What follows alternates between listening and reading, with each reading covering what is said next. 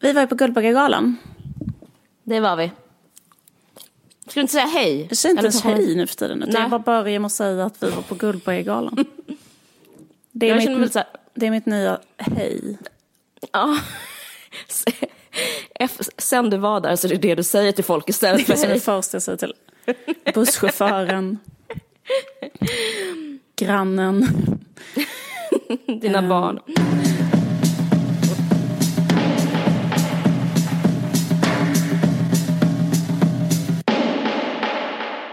Men vi var ju på uh, Guldbaggegalan. Och ehm, för att vi skulle dela ut pris i eh, kategorin eh, bästa dokumentärfilm. Mm. Och eh, det är så lite komiskt när man är på sådana där galor för att man har sett så mycket. Man ser, eller det är ganska ofta i tidningen så här eh, bilder från sådana olika typer av galor, eller hur? Mm. Så att man liksom känner till hela sådär liksom eh, eh, settingen så himla väl. Att det är det här att man går på röda mattan och man har på sig kläder och eh, någon tar foto. Alltså man har ju sett väldigt många sådana eh, Mm. reportage i tidningen liksom.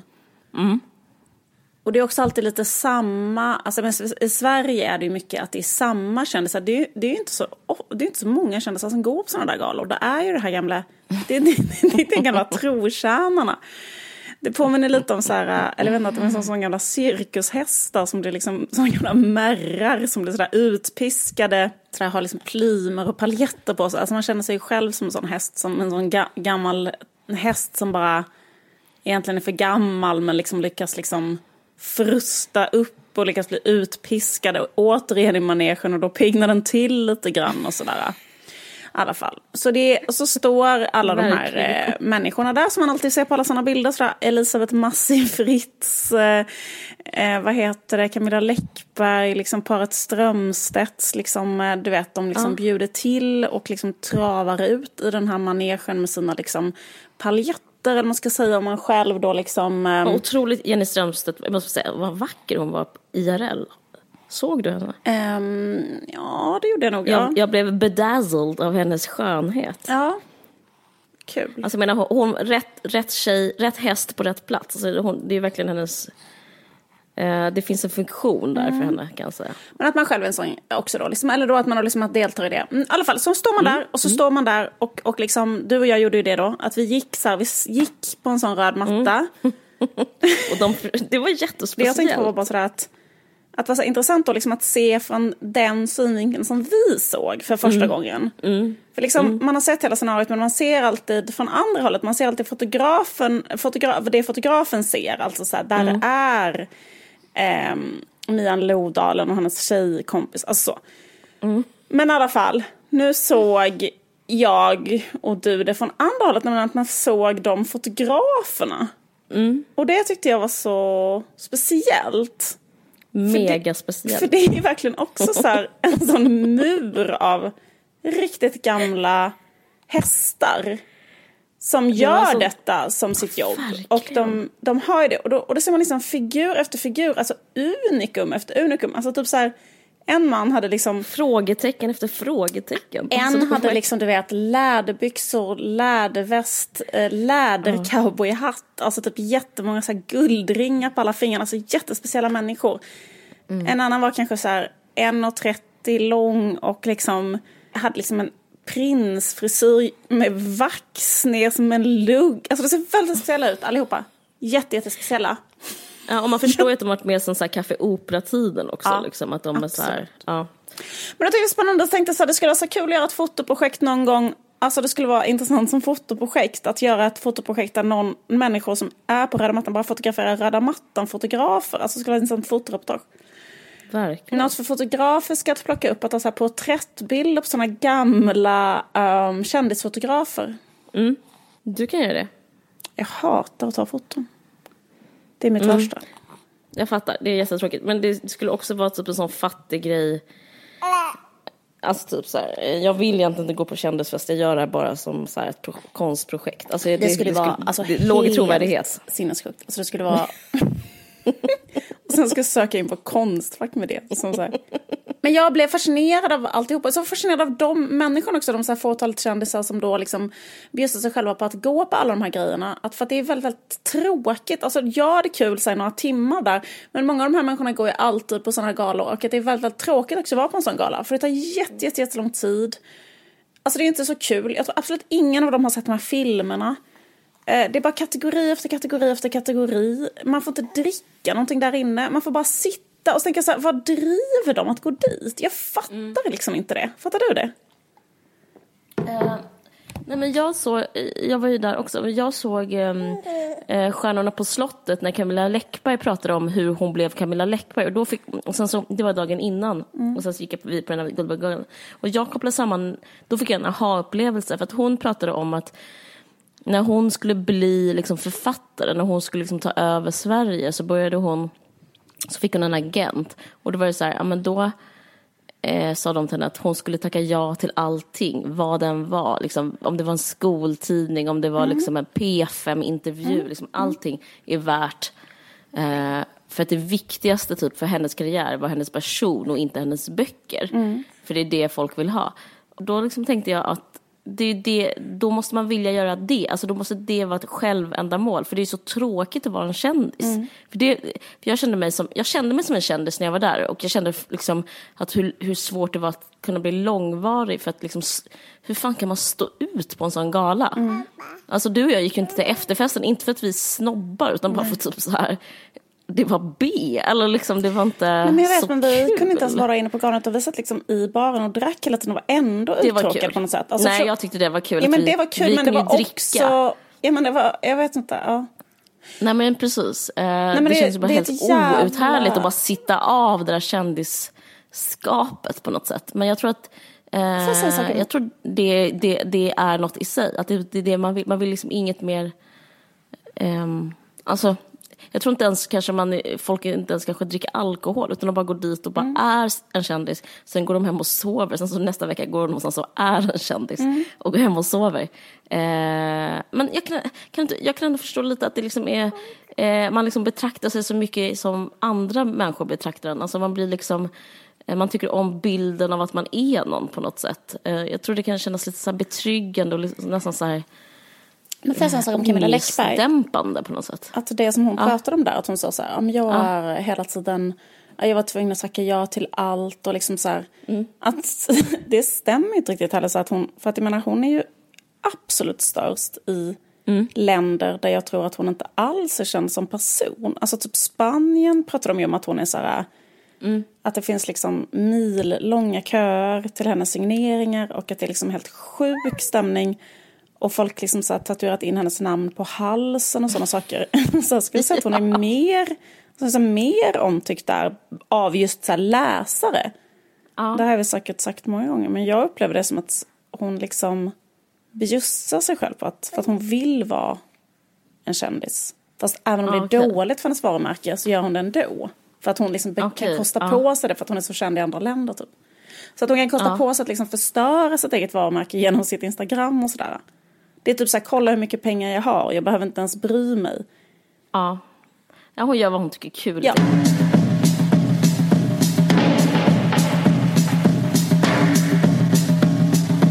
Men hur är läget med dig? Det är bra. Jag är precis hemkommen från Malmö. Just det. ehm, där jag har gjort lite olika saker. Bland annat varit på 40-årsfest hos dig och ehm, undervisat i, på, på Skurups skrivarlinje. Eh, men det är speciellt med Malmö. Jag hoppas att du, nu kommer jag säga en sak som jag, du kan ta det här personligt, men det, det är inte om dig, men du skulle kunna ta det på ett personligt sätt ändå. Men jag, jag måste våga gå där, jag måste kunna beskriva Malmö. Jag mår typ alltid rätt så dåligt i Malmö, måste jag säga. Och jag, jag träffade um, Tone, som också är från Malmö, Tone Schudesson, som är frekvent i den här ponden, som, om, alltså by name i alla fall. Jag brukar prata med henne ibland, eftersom det är typ henne, den enda jag träffar. Nej men, nej, men att vi, vi pratar om liksom att i Malmö liksom mår folk dåligt på det gamla sättet. Medan i Stockholm så mår man dåligt liksom på ett nytt sätt. Alltså man, man mår dåligt jag vet inte, det kanske, om, kanske alla människor mår dåligt när de var unga på det gamla sättet. Men för mig är liksom Malmö det gamla sättet att må dåligt på. Och så blir det liksom eh, en resonans i hur det ser ut, kanske just på vintern. Att det, liksom, det finns inget ljus, det, men det finns bara så grå, ett grått gråa nyanser i olika färger och så, så att kylan är från havet så den är så här rå och går in under huden liksom. Mm. Eh, och sen så är det mycket mer, men jag tror det handlar om att här så kanske bara jag har mer pengar än jag hade där för att det är så himla mer segregerat i Stockholm.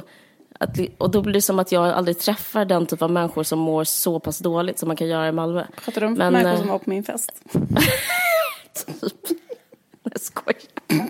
Men jag pratar liksom om, typ om så här, det, var också, det handlar också om när jag åkte till den här skrivarlinjen, för då minns jag hur, hur alla min klass mådde. Alla, jag vet inte om det var så i din klass, du har också gått på skrivarlinje. Mm, jo, det var så i min klass. Men jag, ja. jag kommer ihåg att det var så ganska kul för att de hade aktivt, alltså mina lärare hade, hade haft liksom en klass innan oss där alla hade mått fruktansvärt dåligt, var så självmordsbenägna och sånt. Och då var liksom alla så här emos, eller liksom hade så här slags emo-stil, en emo-subkultur. Och då, mm. när jag, min klass, mm. då hade de bara tagit in typ blonda tjejer. För att de var så rädda för att liksom komma i den situationen som hade varit i den förra klassen, att det bara var emos. Ja. Så ja. därför tog de bara in så här checka, liksom blonda tjejer.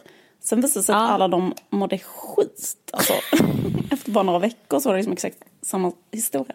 Men eh, Ja, precis. Men det, det tänker jag handlar om just det, kanske människor som skriver, att det kan vara den, det urvalet lite grann.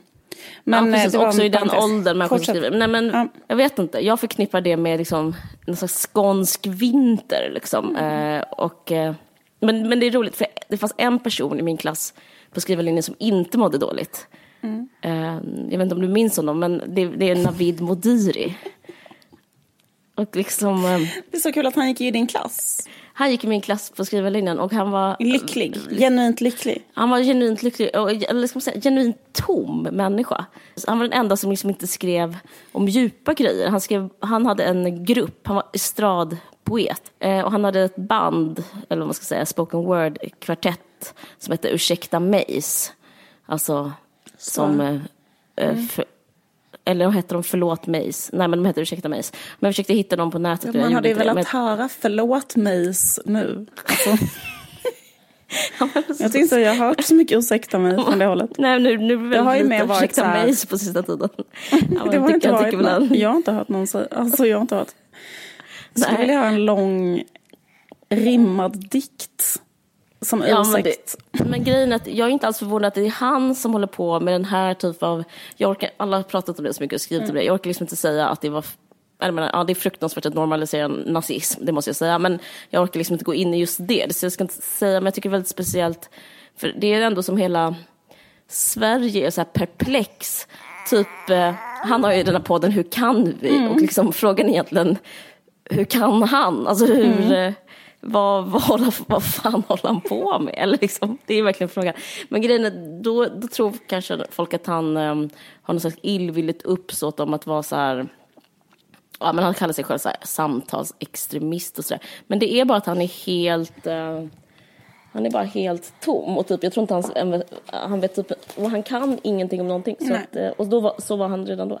Och jag, när jag försökte hitta det här så hittade jag bara en gammal artikel, så jag minns också det. Jag minns att han skrev en um, precis då när vi gick där, eh, 2002, så skrev han en debattartikel. Den heter Sluta gnälla på HM-modellerna Och den är i Aftonbladet. Och, de, och den hittade jag. Och den handlar om att, eh, det är en sån jättelång artikel som är så här, det är inte typ skönhetsindustrins fel.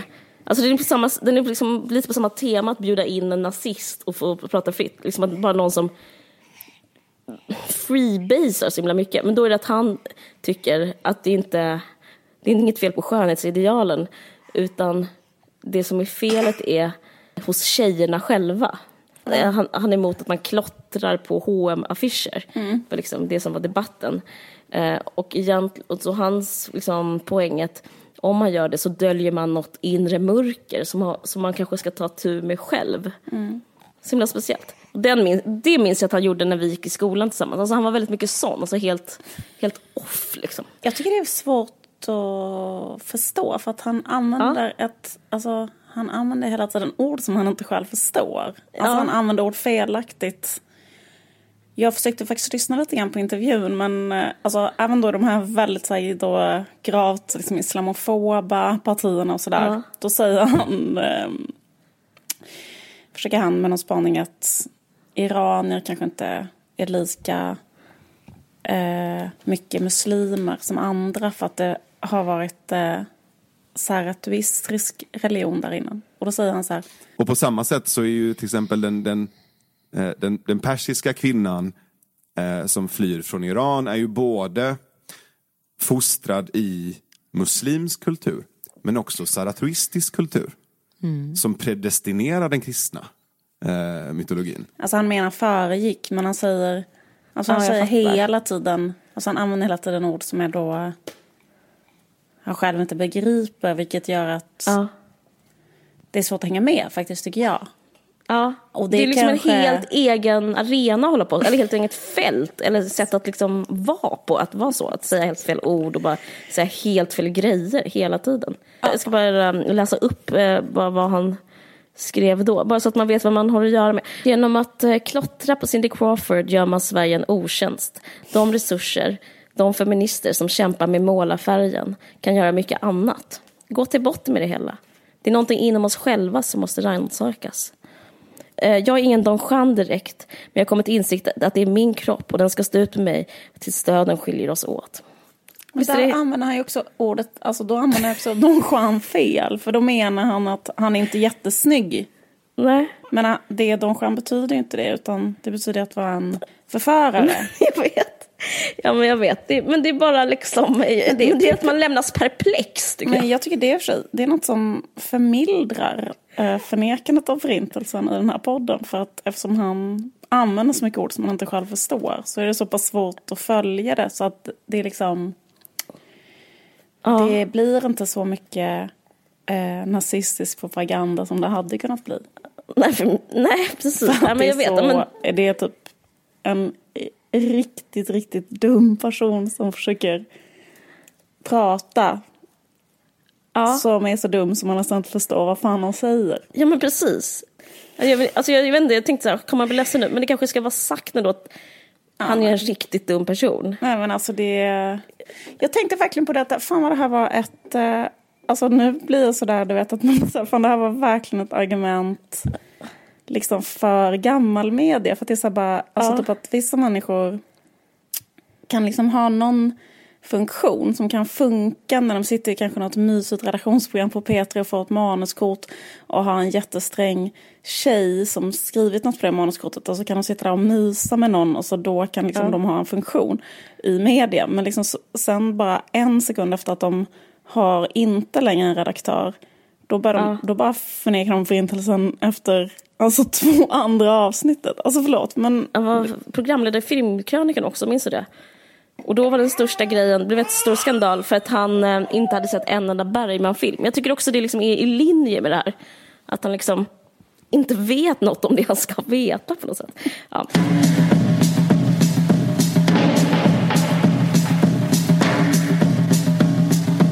Du, eh, hur eh, har det gått med måsfobin? ja, jag har... Har du träffat en mås? eh, nej. Jag har träffat en, eh, en läkare eh, som... Eh, jag har träffat en läkare, idag träffade jag honom, så det är så himla, eh, vad heter det, breaking news. Eh, vi på newsdesken här kan spela in direkt efter det. Eh, jo, och han sa, eh, jag, var så, jag är så chockad över typ hur vården är, för att det här är ju landstinget och eh, skattebetalarna. Eh, Det är de som chockerande att mig på den skattebetalarna betalar detta. Ja. eh, liksom, de kommer bjuda mig på behandlingen. För du och jag var så här, för jag berättade för dig, för att min psykolog som jag också får av landstinget, jag brukar alltid skryta om det, för att det, det jag, alltså, jag tycker typ folk som bara går hos vanlig psykolog och betalar själv är fake, medan jag är liksom riktigt psykiskt sjuk, för jag får det typ av en, eh, ja, jag får det från min vårdcentral. Men eh, så att, eh, men hon sa så här, det kommer kosta dig 1200 för att dina, eh, din tid hos mig är slut nu så du får gå mm, privat. Men då så berättade jag för min eh, läkare som jag träffade idag om min måsfobi och då sa han så här rakt av, ja men då eh, skriver jag en remiss. Eh, det är jättebra att gå på måsfobibehandling. det kommer gå så bra för dig. Eh, Wow. Vilken, vilket, Så så är det. Jag ska ehm, börja. Vilket, liksom, eh, vilket, vilket kvitto på att vi fortfarande lever i ett välfärdssamhälle. Alltså att ja. MOAS-terapi inte eh, ska behöva vara en klassfråga. Eh, ja, men det är ett kvitto på att vi lever i ett eh, välfärdssamhälle. Men det var också som att eh, man ska bara få tolv gånger av... Eh, eh man, ja, man, ska bara, man ska få tolv gånger som Ska du träffa måsen tolv gånger? Nej, det är så här. Alltså, jag har varit innan hos min läkare eh, för att jag fick, då fick jag, jag var där för att jag fick ångest. Alltså för länge sedan, efter mitt första barn och så, när jag blev utbränd av att vara mammaledig, då, då fick jag erbjuden att liksom, gå till en psykolog och antidepressiva. Men antidepressiva funkar inte på mig. Sen har jag läst eh, massa studier om att det bara är fejk med antidepressiva. Men, men terapi funkar det. Så därför har jag fått förlängt och förlängt och förlängt. Men nu så var det som att egentligen är det slut. Men då så att, eh, men han, han är en sån person som gillar typ att fuck the system. Så han, alltså hitta en läkare, det här är ett tips till alla ni som mår dåligt, alla ni på skrivarlinjen som mår dåligt. Hitta en läkare som är rebell, som är så här, eh, det är 12 gånger men watch me göra det 72 gånger. För jag tror att det är så här jobbigt för läkare just nu, för Försäkringskassan äger läkare så mycket. Så innan kunde de liksom bara eh, liksom, sjukskriva till höger och vänster, ge typ morfin till höger och vänster. Men det finns mycket så här hårdare stämning kring vad läkare får göra och inte göra. På grund av eh, sosse-Sverige. Så, eh, så, nu, så, han, så när jag sa så här, men jag jobbar jättemycket, jag tjänar svin mycket pengar. Jag betalar jättemycket skatt. Är det inte dags för skattebetalarna att ge mig något? Och då älskade han det och därför fick jag en, då fick jag måsfobi. Så vi pratade uttalat om att det var skattebetalarna att jag fick det av dem. Liksom. Jag tycker det är konstigt alltså, i den här, så här entreprenörs, eh, vad ska man säga, alltså utförsäljningen av vården och att det kommer in väldigt mycket mm. entreprenörer och sånt så tycker jag det är konstigt att det inte har, alltså men om det kostar ett och två att träffa en mås en gång så är det konstigt att det inte finns liksom, alltså billigare varianter där man kan få träffa en mås en lite skabbigare mås för bara liksom en fem hunkar, kanske typ i ett garage någonstans. Jo men precis. Men, det, men finns, det finns ju, jag vet inte, jag, jag hör ju vad du gör, du uppmanar ju till en sån svart marknad för liksom Jag kan finns också en helt rakt av bara svart marknad, att man kan få träffa en mås på en parkeringsplats för 250 spänn. Det mm. kan ju finnas en sån marknad i och för sig som inte vi känner till.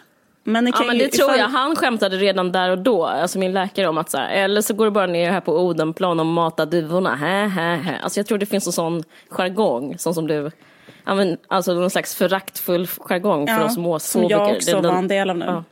ja, precis. Och det hjälper inte kan jag säga, men ja, absolut, kör på. Eh, jag har eh, identifierat en ny typ av rebell.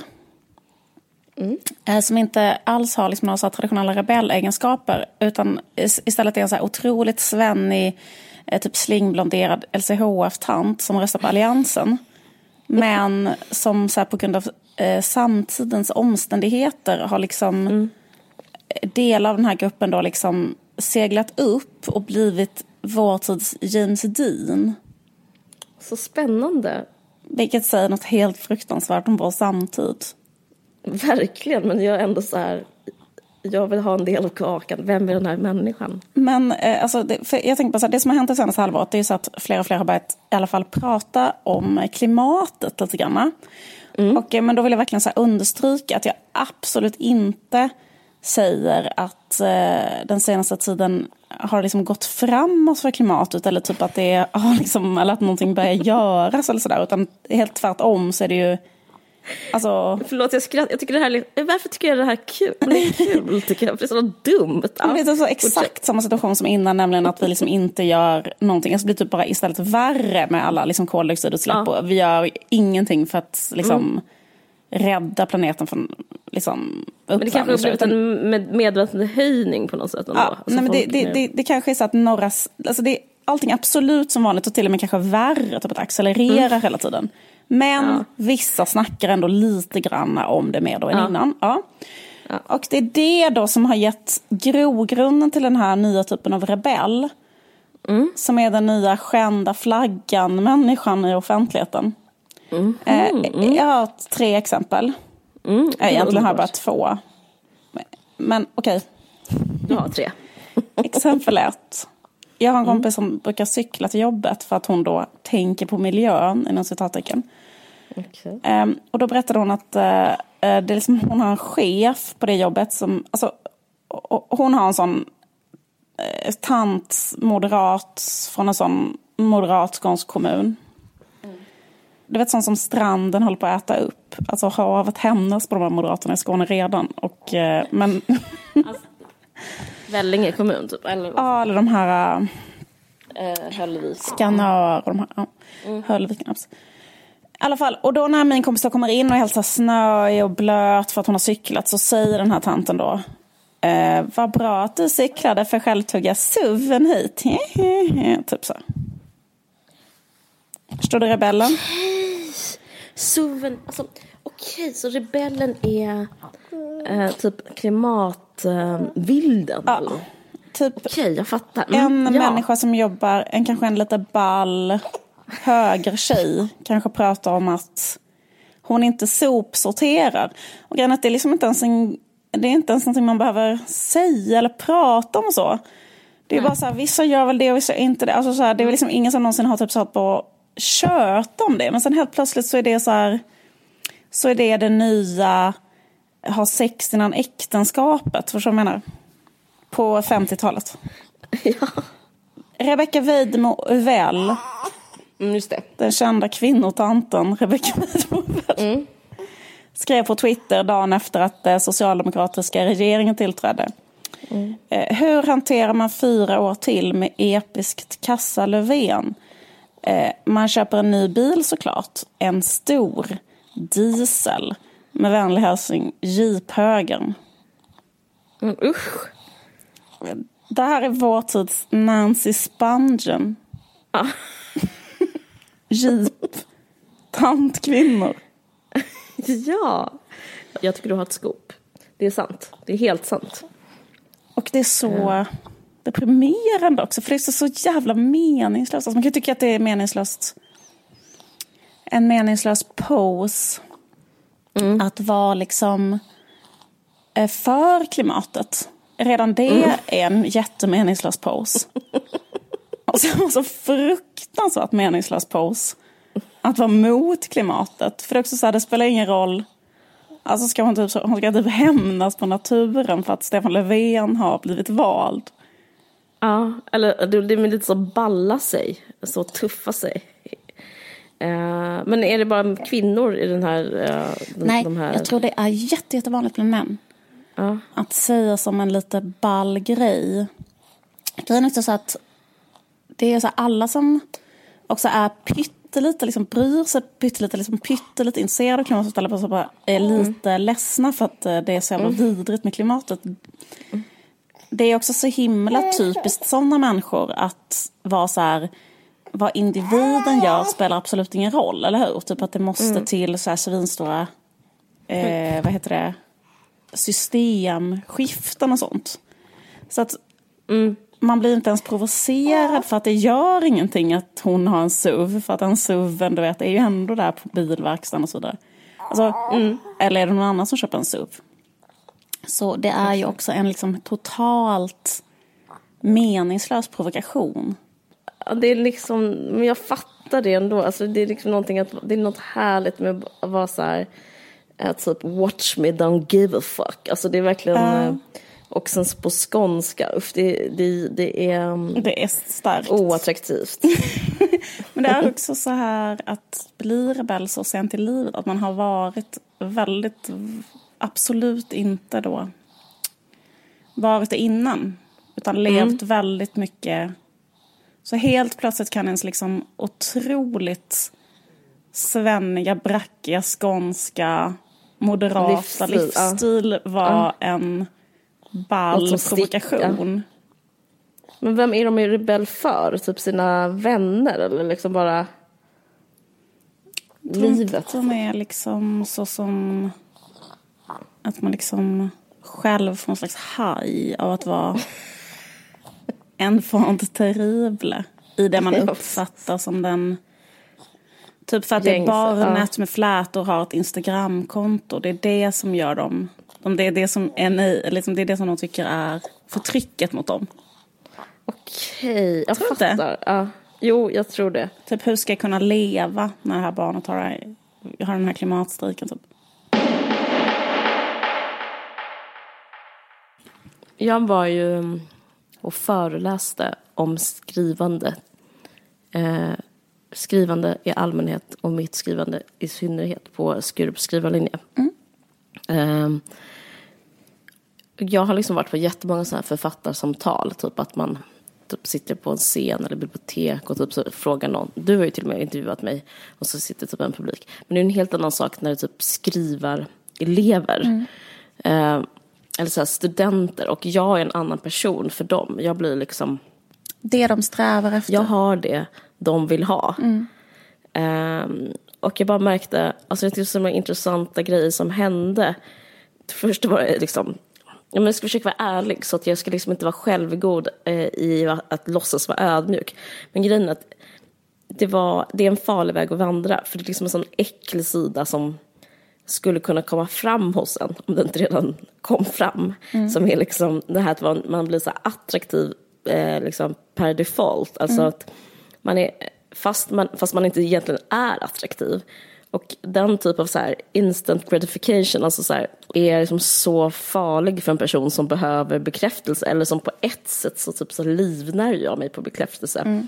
Eh, men, men jag vet, alltså det känns som jag varit nära döden på ett sätt med att vara, sån här, eh, med att vara så här, en professor som hade studenter. Det är bara så här, så här ljuvligt att jag, eh, att jag blev så älskad. Eh, bara av att vara jag. Men är liksom. det något fel eller? Ja men det är fel. Jag tror att det är Varför? fel väg att vandra. Och det är, alltså, det är liksom, det, det är, om man blir sån, det är ju liksom inte sant. Anledningen att de älskar mig är ju inte för att jag är så bra.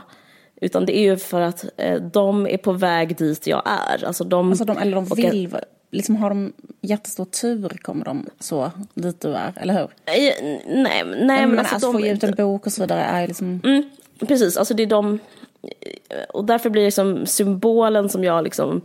Att jag liksom har, är en utgiven författare blir som att jag är deras gud. Och grejen är, det som är läskigt med det är att det... Jag vet inte, jag, då blir jag liksom sugen på att bli, bli lärare typ. Eller kanske börja så här, jobba inom universitetsfältet. Ja, för att du liksom, tror att du är världens bästa lärare typ eller? Nej, men för att Nej. jag vill bara ha den här bekräftelsen. Liksom. För att, men eh, då måste jag liksom bara, jag vill bara ta upp det här så att jag liksom har det sagt högt. Att jag, då måste, jag måste stoppa det, för jag tror typ det skulle vara eh, typ döden för mig egentligen. Men, men man kan liksom, alltså det är en sån ojämlik relation. Och den relationen påminner också liksom hur Eh, hur så, så, vissa människor är på sociala medier och eh, människorna i kommentarfältet är. Och liksom den bekräftelse som finns i kommentarsfältet på Insta till exempel, eller på Twitter, liksom, det är kanske så här, åtta personer säger att man är bäst, eller att någon är bäst, och då tror de att de personerna som har blivit tillsagda att de är bäst, eller vackrast, eller, så här, eller liksom, eh, snyggast kropp, eller vad det är, ehm, eller så här, geni till exempel, eller sånt där, då tror de att de är bäst, fast de kanske är sämst. Ja. Och, ehm, och så fortsätter man det, så håller man på och matar det. Alltså, Mm. Apropå Camilla Läckberg, hon är ju typ ett sånt exempel att hon typ så här, säger något så fiskigt för att få så här, du är bäst hela tiden. Mm.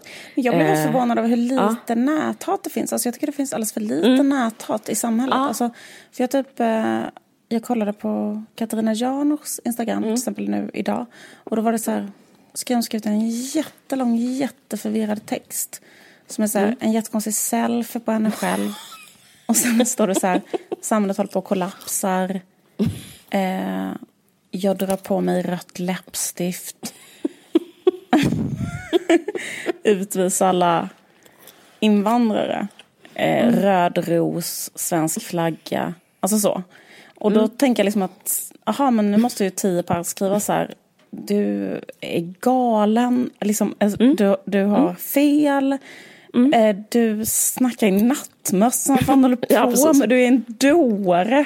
Du vet, så här, Då är det bara så här vackraste, finaste, tack för din röst, praise emoji. Alltså så här 20 sådana.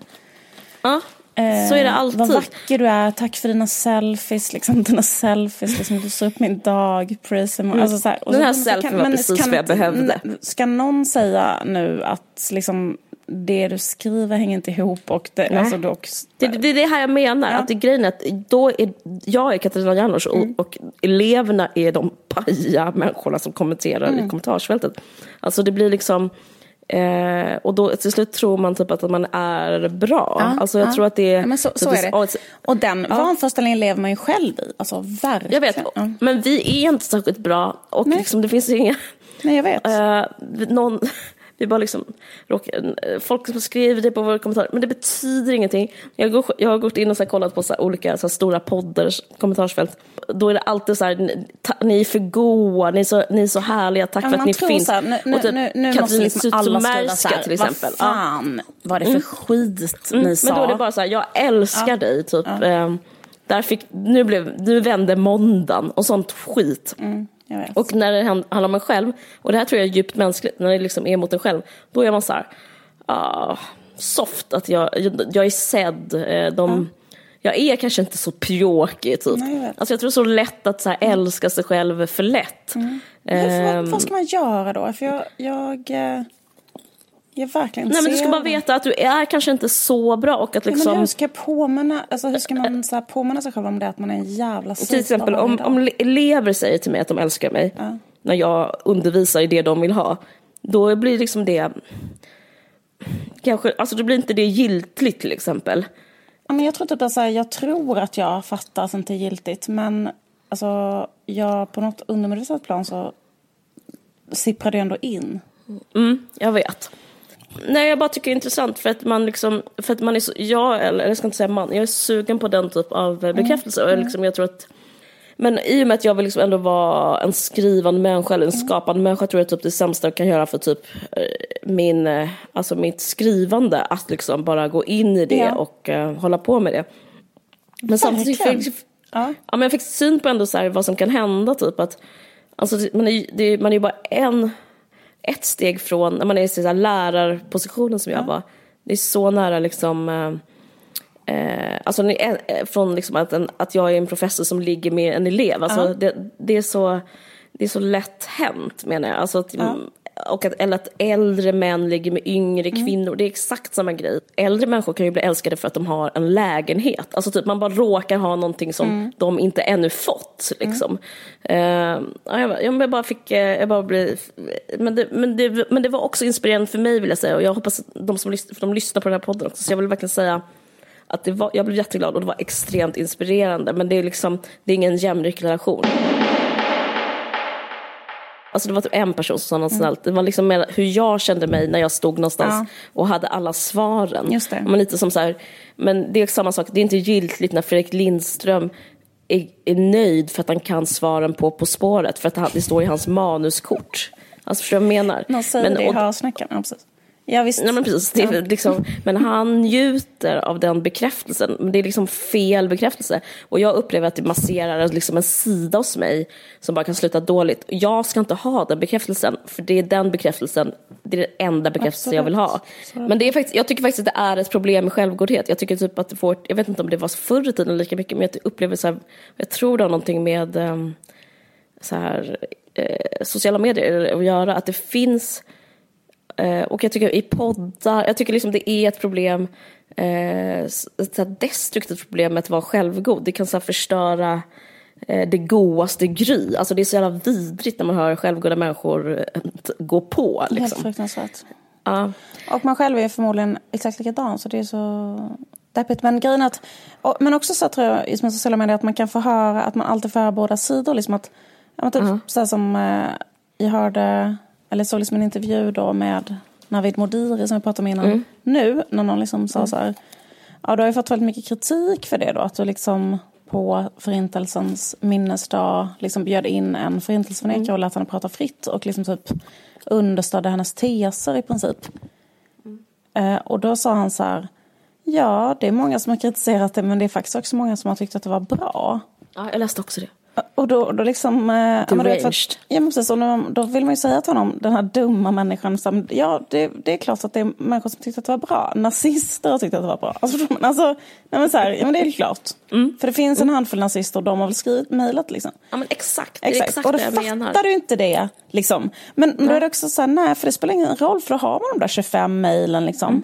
Eller men det är säkert Och- många fler. Det är säkert så Det är samma 2500 mekanismer. Om, om, om, om 25 nazister säger Ja, så här, eller "Fan, vad 2500 det, nazister, vad- typ, ja. Det värmde, typ, säger en nazist. Eller typ såhär, gud vad bra, vad modig du är, vad, vad duktig du är, vad bra din podd är. Alltså, så här, och då är man såhär, ja jag Tack vet. för att du gud. vågar. Ja, tack för att du vågar. Så, så att när, liksom, när egentligen det skulle vara så här, aha men nu har du gjort någonting som borde underkänna dig från att liksom få Mm. göra media någon gång mer i hela resten av ditt liv. Alltså, Mm. nu, nu får det vara bra, alltså, nu, nu räcker det. Alltså, det, här var liksom, det här var det sista du gjorde. Det är ju liksom det enda en sista normala reaktionen. potatis. Det var nej, men det var absolut gjort. det sista du gjorde. Alltså, nu, kan vi, nu kan du inte få göra någonting mer efter det. Liksom.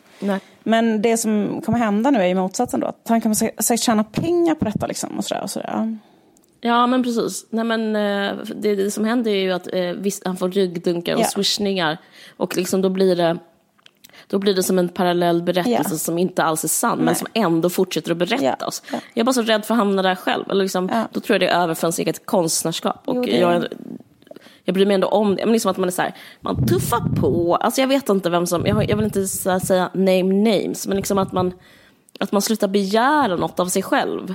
Ehm, men, må- men det var ändå väldigt intressant att vara lärare, alltså även för mig. Alltså det var inte bara så här att det masserar mitt ego, utan det var också, jag, jag har fast fått massa nya insikter.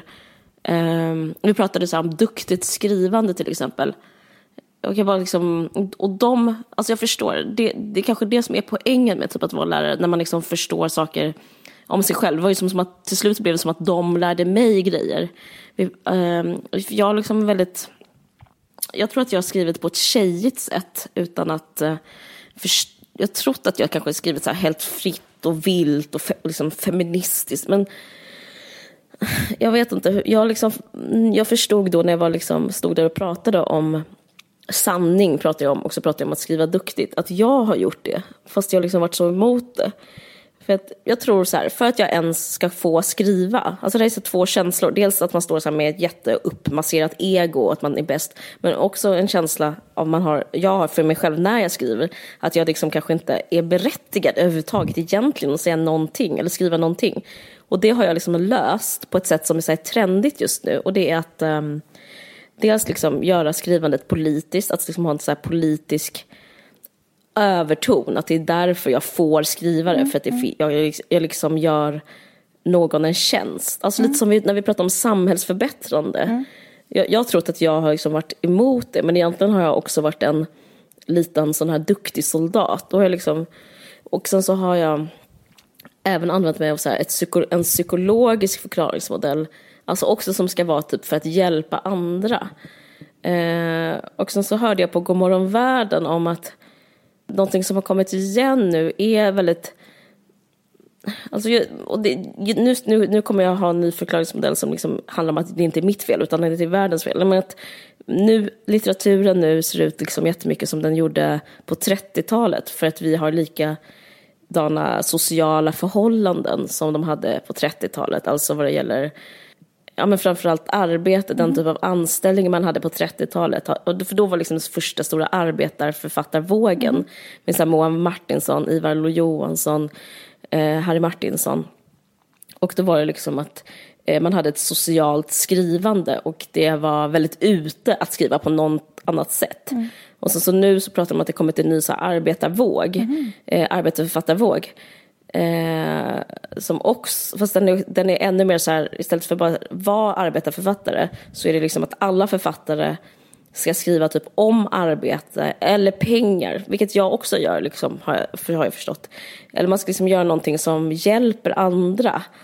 Och jag upplever att det är ett sätt nu för mig att liksom gömma mig att inte liksom låta en roman i sin egen form ha ett eget existensberättigande. Eller liksom att en est- en estetik kan ha ett existensberättigande i sin skönhet. Och, jag förstår varför jag inte vågar. det är ju läskigare och det krävs mer mod att bara liksom inte ha inte vara duktig samtidigt som man gör någonting. För liksom, vi pratar om det här med samhällsförbättring och det har jag liksom ändå, nu har jag liksom märkt att det finns även inom litteraturen. Till exempel, nu ska jag ge exempel, den här Aidnan som jag tycker är väldigt bra, men den handlar liksom om att det är synd om samer kan man säga. Och den här Nora, eller Brinn Oslo Brinn, har du läst den? Nej. Den är jättebra, men den handlar om endometrios. Liksom, att det är, och det är en dold kvinnosjukdom. Nuckan, som också fick väldigt, nu pratar jag om de som typ så här högt på DN Kultur. De, den handlar typ om att det är synd om kvinnor. Och, eh, jag måste säga, jag tycker inte alls att det är fel. Jag, jag måste säga, jag tycker inte alls att det är fel med politisk litteratur eller politisk eh, konst alls. Alltså jag är för det. Men jag, nej, men jag tycker inte heller det är fel, men jag tror att jag har gömt mig i Ja, det. ja, alltså jag, ja. jag har gjort det för att bli älskad. Alltså det, jag, jag tänker, alltså, Men så här, det är väldigt jag långt tror- från det här första, men jag tror att det är ett sätt för mig att söka bekräftelse. Ja, men det kanske är ett sätt, jag tror inte att det behöver inte, man behöver inte tolka det så negativt, men det kan vara ett sätt att så här, alltså annars är det inte okej att säga någonting. Alltså typ man Men så, tycker ja. liksom inte att man själv får uttala sig ifall det inte är att man också hjälper samerna. Alltså, det Ja, men det. också att man ska vara på rätt sida det- om är moral liksom till exempel. slags, eh, precis, exakt. Alltså Det- det- Ölbeck är ju den enda som inte sådär- är så, om man säger. Ölbeck. Michel Ölbeck. Han är ju inte så till exempel. Nej. Alltså, jag bara Men menar han att det finns... bok Med, om nyliberalismen. Det är lite intressant.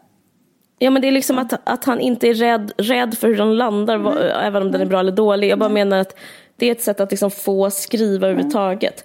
Och jag känner att, ehm, att det finns olika hinder som kan förstöra ens skrivande. Det ena är, eller ens konst, det ena är typ att få för mycket bekräftelse. Det andra är den här ängsligheten som jag trott att jag stått över. Men jag vill bara liksom erkänna att jag tror att, att ett sätt att liksom ta in förkl- politiska förklaringsmodeller eller psykologiska förklaringsmodeller som jag gjorde i Rich Boy, det är ett sätt att liksom inte um, våga säga allt. Alltså det, det är ett sätt att inte gå in i sårbarhet på riktigt och inte gå in i tabu på riktigt. Ehm, som jag har liksom blivit mer intresserad av eh, att göra. Men eh, det, jag vet inte. Jag, jag blev, och det här lärde jag mig av de här eleverna. Se framåt mm. framtiden. Fast jag Men ett exempel var typ att jag såg en, en pojke med down syndrom och jag vill liksom skriva om honom. Men då känner jag att det är rätt svårt att göra det på rätt sätt. Inte för att jag liksom är politiskt korrekt utan bara för att jag vill bli älskad. Ja. Eh, så jag håller, jag håller på mycket med det där nu. Och, och det här lärde de här eh, eleverna mig på ett väldigt mysigt sätt. Alltså att Mm. vi, vi pratade väldigt, väldigt mycket typ om sådana här grejer. Så det, det var helt underbart att vara där. Men, ja, men det eh, tror jag verkligen eh, måste vara... Det, det måste vara som ett jättestort problem idag. Att, eller Mm. ett jättestort problem för folk som skapar överhuvudtaget. Att man liksom skriver att vissa saker man gör blir älskade och andra inte. Och då är det klart att Mm. man gör det som blir uppskattat. Ja, Och idag så är det att göra liksom en uh, alt-right podd. Alltså för många menar jag. Mm. Inte för oss. Men alltså, och då får de pengar och jättemycket kärlek och uppskattning och drar fulla hus. det är samma sak, precis. Och då, då, då, liksom, då är det ju också så här, då är det klart att man gör det liksom. Ja, men då överger man någon slags kall att hitta en sanning. Ja, Alltså jag vet inte, det, det är liksom... Ja men absolut, och då är man ju bara en, ett jävla får. Men det är det, och det är så, men Ja. så är ju folk, liksom, det, nu säger jag det på ett, nu, nu börjar jag peka finger när du hade en mer intressant introspektion av dig själv. Men jag bara, men en annan introspektion, eller utrospektion, det är att jag hatar att höra när, om folk när de pratar om sitt skrivande. Så jag vet inte heller om jag straffar ut mig själv med att vara, låta väldigt självupptagen som ens pratar om att jag skriver. I så fall ber jag om ursäkt, förlåt. jag tror folk um, är vana, höll jag på att säga, när man ska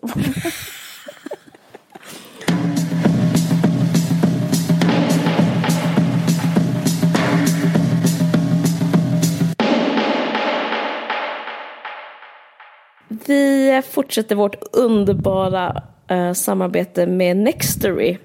Så kul. Eh, ja, men det är faktiskt väldigt kul. Jag eh, pratade ju precis med dig om hur svårt det är att hinna allting. Men eh, s- jag menar, jag hinner inte läsa böcker så att det är väldigt underbart att göra allt s- piss jobb man gör. Mm. Men typ så här, hämta, lämna, laga mat, allt det där. Och eh, liksom hela tiden kunna ändå lyssna på en ljudbok. Verkligen. Vilket jag gör hela tiden. Mm. Och, eller jag tror jag har sagt innan, så eh, i badet lyssnar jag alltid också. Så det, det känns som väldigt så här, berikande att få, att få ha den här tjänsten. Precis, och i Nextorys tjänst, eh, den är ju en tjänst man kan prenumerera på. Och man får mm. tillgång till flera tusen, alltså tusentals ljud och e-böcker. Och det finns liksom en bok för allting. Mm. Eh, alltså vill du ha en eh, matlagningsbok, vill du ha en eh, informationsbok om hur du ska ta hand om dina växter eller liksom mm. vad som helst. Eh, jag eh, har ju hört många snacka om Johanna Frids bok, den här Nora eller Brinn och slå brinn. Den har varit jävligt mm. tänkt, varit sugen på att läsa. Du har också sagt att de är jättebra. Så till exempel den känner jag den är otroligt eh, bra. att den... jag kommer att läsa på, som mm. e-bok på Nextory. Mm. Och vi har också ett fint erbjudande nu till alla våra lyssnare som ger nya medlemmar möjlighet att testa Nextory 30 dagar gratis. Man går in på länken, går man in på bit.ly 2 Man går in på nextory.se och ja. sen så fyller man i eh, sin kampanjkod och i ert fall så är det då VARG. Sen fyller man in sin e-postadress och sen så ett lösenord och sen bara fortsätter man och då har man då sitter man där med 30 dagar helt gratis eh, och ett utbud av tusentals böcker som man kan lyssna eller läsa på mobil eller läsplatta. Yes. Vi fortsätter vårt underbara samarbete med Malmö stadsteater och nu så spelar de pjäsen Farliga förbindelser. Och den är då regisserad av Ada Berger, en fantastisk regissör som är en vän till oss och dessutom regisserade Liv Strömquist tänker på dig, succépjäsen Liv Strömquist tänker på dig. Mm, jag gillar inte den, skoja, underbar pjäs. Eh, hon har i alla fall gjort denna och eh, den spelas i Malmö till och med den 18 april. Och om du vill ha rabatt på biljettpriset, 25% rabatt kan du få om du lyssnar på den här podden och då använder du koden VARG för att få det. Och om du är student eller ungdom upp till 26 år så har du hela 50% rabatt. Jättespännande. Det är ju den här, eh, alltså det, många känner till den här filmen med Glenn Close, kanske där hon uh, kokar en kanin. Mm. Men den är egentligen baserad på en mycket äldre pjäs.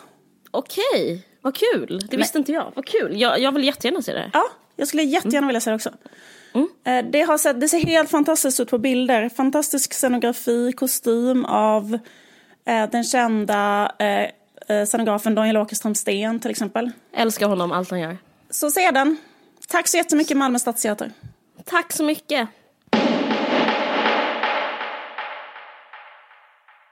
Okej, tack så hemskt mycket för att ni har lyssnat. Tack för att ni fortfarande lyssnar, det är helt otroligt. Precis. Tack för att ni älskar oss. Nej, jag skojar. Vi märker att ni älskar oss. Så att något rätt gör vi väl. Nej men vi, de älskar oss. Nej, Nej, men det är faktiskt ett känt faktum bland poddare att det finns poddare som mm. får hybris direkt. Alltså, ja. Man kan ju liksom få det och sen så blir man liksom helt outhärdlig. Så det är bra att ha liksom en av Man känner igen den också. Man, man, man kan så här, som gammal poddare kan man vara så skrocken när folk är inne i sin... Um, eh, ja, den där, där den nya hybrisen. Ja men exakt, men vissa så klarar av det och sen så vissa klarar faktiskt inte av det utan liksom... Uh, börja göra liksom ett fruktansvärt innehåll på grund av att man har så mycket hybris. För det leder ju oundvikligen ja. till svindåligt innehåll. För att man ja, tror att alla älskar allt man säger och gör. Så, man kanske, så det är faktiskt, alltså det är fan svårt liksom. Mm. Men mm. Ähm, ja, jag vet inte hur man ska göra. Man är ju säkert exakt likadan själv så det är så jävla B också. Typ sitta och bara men det, det, det är ju eh, det är vidrigt liksom att lyssna på människor som har hybris i alla fall och läsa deras mm. böcker och lyssna på deras poddar. Jag hoppas att uh, det är lite härligt att lyssna på folk som uh, koketterar med sitt självhat. Ex. För att det är liksom det vi har erbjudit. hoppas det roligare att lyssna på folk som klagar på folk som har hybris. Och tycker att de själva är så jävla mycket bättre än dem. Och gör så det mycket vi verkligen, det kan vi leverera. Det är vår lilla konkurrensficka. Vad heter det? Vår... Det var ett hörn av världen. Okay. Puss, Nej, men tack för att ni lyssnade. Älskar er. Hej då. Godnatt. Godnatt.